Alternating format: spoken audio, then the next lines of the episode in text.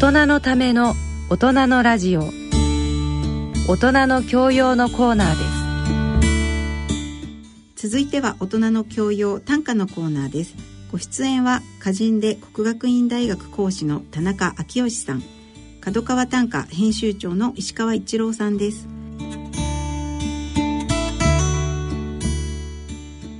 ご機嫌いかがでしょうか？田中昭義です。ご機嫌いかがでしょうか？角川短歌編集長の石川一郎です。今回は、えー、角川短歌9月号の紹介をしてまいりたいと思いますけれども、えー、石川編集長9月ということでどんな特集を組まれていらっしゃいますか、はい、今回は「新作家問答」というタイトルの特集です、はい、新作家問答、はい、作る歌の問答集の問答という、はい、そうですね、はい、ちょっと古めかしい言葉なんですけどね問答なんて、えー、これはあの大正時代に前々号でも特集した久保田ウツボというはいはいはいはい、えー、大正時代に出した実作指南書で短歌問答っていうのがあって、はい。えーと、20の短歌実作上の悩みに答え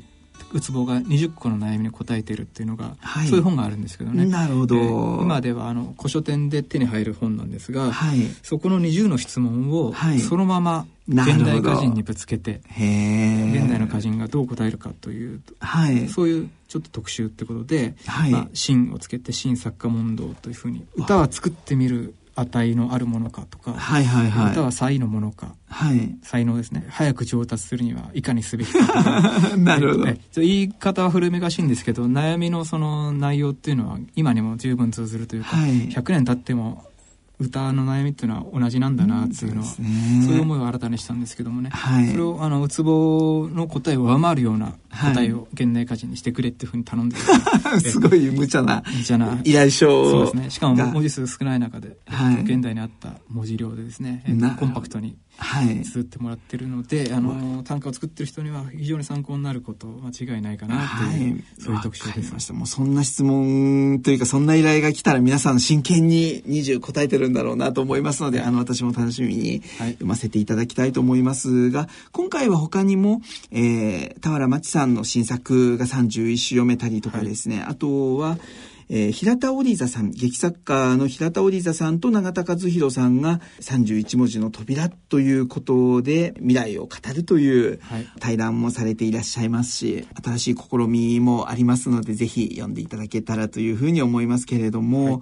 えっ、と、では早速ですけれども、この角川花壇からえー、石川編集長が注目した作品をご紹介いただけたらと思います。えー、読者の方の作品ですので、聞いてくださっている方にも参考になるかなと思います。今回私が選ばせていただいたのは、安田澄夫さんの特選に入った歌でして、はい、えー、栃木県の栗田純子さんという方の歌ですね。はい、こういう歌です。母読みし短歌はたった45首父亡き後の寂しさを読む母読みし短歌はたった45首。父亡き後の寂しさを読む。場面としては娘さんが、はい、えー、お父さんが亡くなった後にお母さんが短歌を読んでいたってことを知った、はい、でまあたった45首っていうことなんですけども、はい、お母さんにとってはあの旦那様ですよね、はい、が亡くなった時に死別の悲しみを乗り越えるために、まあ、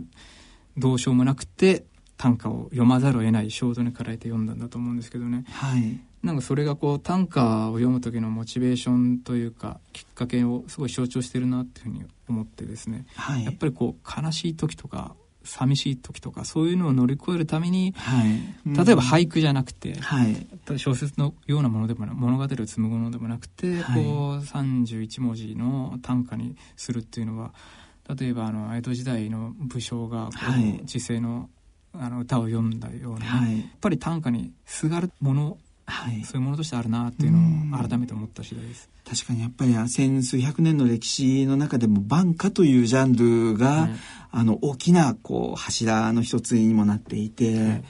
ですごく人の死に接した時に31文字を読み読むことによって階段を一歩ずつというか、はい、前に一生懸命進んでいくその一歩ずつを31文字読みながらあの作ってこうえー、内面をマッサージしながら前を見つけていくという感覚が確かに31文字にはあるのかなと思いますけれども、あの同じこの、えー、角川花壇の中で安田さん、同じ、えー、選者の方が選んでいる作品の中にもこんな作品もありました。えー、亡き父の二十歳の日記の片思い、相手が母で母もアンドス、うん、愛知県の池田敦子さんという方の作品です。えー、亡き父の二十歳の日記の片思い、相手が母で母もアンドス。最初の下の句の、えー、七七の最初の相手が母でっていうその母はひらがなで表現をしていて、二つ目の母もアンドスという方は、えー、漢字の母になっていて、はい、日記の中のこう過去のえー、ところは母というひらがなで表現をして、現代に戻ったところはお母さんの、えー、漢字を使いながら、すごく面白い、えー、お父様、はい、はい、お母様の歌だなとも思いましたけれども、はい。すごくこういろんな場面のあの読み方がある中で、うん、あの同じなき方を読む作品の中でもこんなこうちょっとユーモラスに表現したりっていうところもあって。そうですね。はいなんかすごくこう31文字って、あの、人の一生の中で大変な時にも、ものすごい身近で、うん、あの、付き合ってくれたりする。えっ、ー、と、まあ、私にとっては家族みたいなところも31文字思ったりもするんですけれども。はいはいね、なんかちょっとした心の揺らぎとかを、はい、あの、書き留めるには十分にね、はい、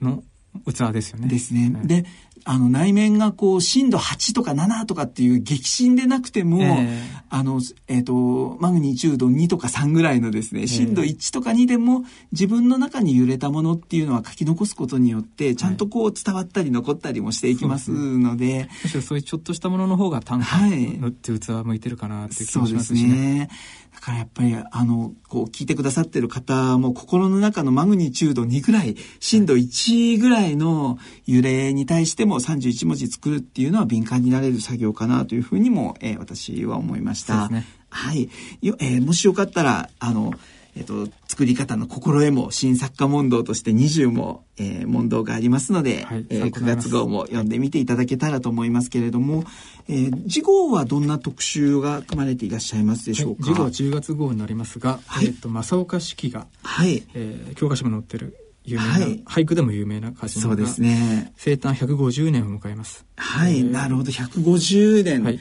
漱石と同い年。そうですね、夏目漱石の同級生で。ですね。はい。慶応3年でしたか。はい。えっ、と、その松岡式の150年ということで、えっ、と、若革新運動を、はい、えー、特集します。はい。あまりこう、教科書的な、あの、ことにはせずに、ええー、あの、若き明治の歌人たちが何を夢見て、はい。えっ、と、何を成したのかっていう、はい、そういう人物の、えっ、と、物語性みたいなところにちょっとスポットを当てて、はい。どのぐらいすごい衝撃だったのかというところをちょっと紐解いてみたいなと思う特集です。はい、わかりました。私は正岡式と聞くと野球という言葉の生みの親、はい、えっと、のぼるというあの正岡式の本名で、えー、で、のボール、野球の、えっと、のの玉と書いて、はい、ののボール。すごく野球好きな正岡式が、ね、あの作った言葉が野球の用語にもたくさんありますので、すごくこう正岡式の特集というとなんか野球の歌を読みたくなるようなイメージもありますけれども、はい、もしよかったら、えー、夏目漱石と並んで近代の、えー、俳句短歌でも革新運動の中でも大切な役割を果たした歌人でもありますので、はい、知っていただけたらと思います、はい、それでは、えー、来月のこの時間まで。さようなら。さようなら